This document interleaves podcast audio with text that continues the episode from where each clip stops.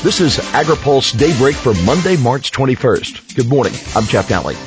President Obama is in Cuba today and tomorrow for a historic visit he hopes will ensure normalization of relations with the island nation. Obama became the first president to set foot on Cuban soil in 88 years when he arrived there yesterday afternoon.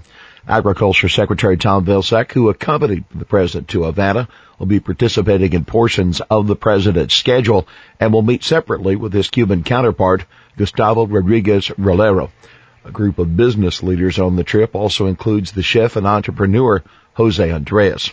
Agriculture Chairman Mike Conaway, who isn't on the trip, tells AgriPulse he doesn't see a future president reversing the new opening with Cuba.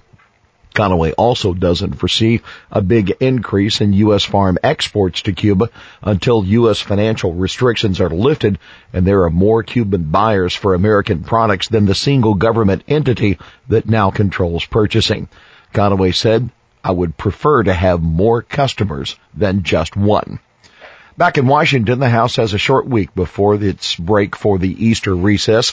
The Senate is already in recess until April 4th. For more information on what's going on in food and agriculture policy, see AgriPulse Washington Week Ahead. Not so fast on the GIPSA rule. New regulations for poultry and livestock contracts may not be released as soon as Secretary Vilsack seemed to suggest recently. In a recent speech to the National Farmers Union, Vilsack said a rule could be ready for release by late spring or early summer. But the USDA Undersecretary for Marketing and Regulatory Programs, Ed Avalos, told the House Agriculture Committee on Friday the earliest a rule could come out would be the summer or early fall. Avalos said, quote, right now we're in the preliminary stages. But he also suggested that the department may skip a step and issue the regulations in final form rather than as a proposed rule. One lawmaker said that would be significantly unfair. Avalos said the department already has plenty of input from the public and the industry on the issue dating back to 2010. Avalos promised that the regulations would be, quote, very well balanced. A rice growing lawmaker scoffs at the TPP. Republican Congressman Doug LaMalfa, fourth generation rice farmer in California, making it clear that he's not impressed with the Trans-Pacific Partnership. Under the TPP, Japan agreed to allow some duty-free imports of U.S. rice through a quota that would start at 50,000 tons and eventually grow to 70,000 tons. USDA officials argue that opening Japan to U.S. rice was a high priority in the TPP negotiations. But an agriculture committee hearing on Friday, LaMalfa told the USDA officials that five or six large farms could fill the entire quota. LaMalfa says his farm alone can produce 10,000 tons of rice at the end of the day, he said growers don't feel like the TPP did anything at all to help them.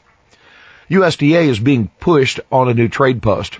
A key House lawmaker is trying to accelerate the creation of a new top-level post at the USDA for coordinating trade policy. That according to AgriPulse's Bill Tomson. USDA is already more than a year late in providing a report to Congress on developing the new position of Undersecretary for Trade. Congress last year gave USDA until June 16th to issue the report, and the chairman of the House Agriculture Appropriations Subcommittee, Robert Aderholt, says he expects the department to meet the deadline. Alexis Taylor, USDA's Deputy Undersecretary for Farm and Foreign Agriculture Services, told Aderholt at a hearing last week that the department hopes to finish the report by the end of the year. She says the USDA is still reviewing an analysis by the National Academy of Public Administration and that creating the trade post is a very complicated process that involves many USDA agencies. Taylor said, it's a more complicated question than many people anticipated in the beginning, and that's why I think it's taking the department a little while to wrap its arms around this. Here's your Monday, he said it.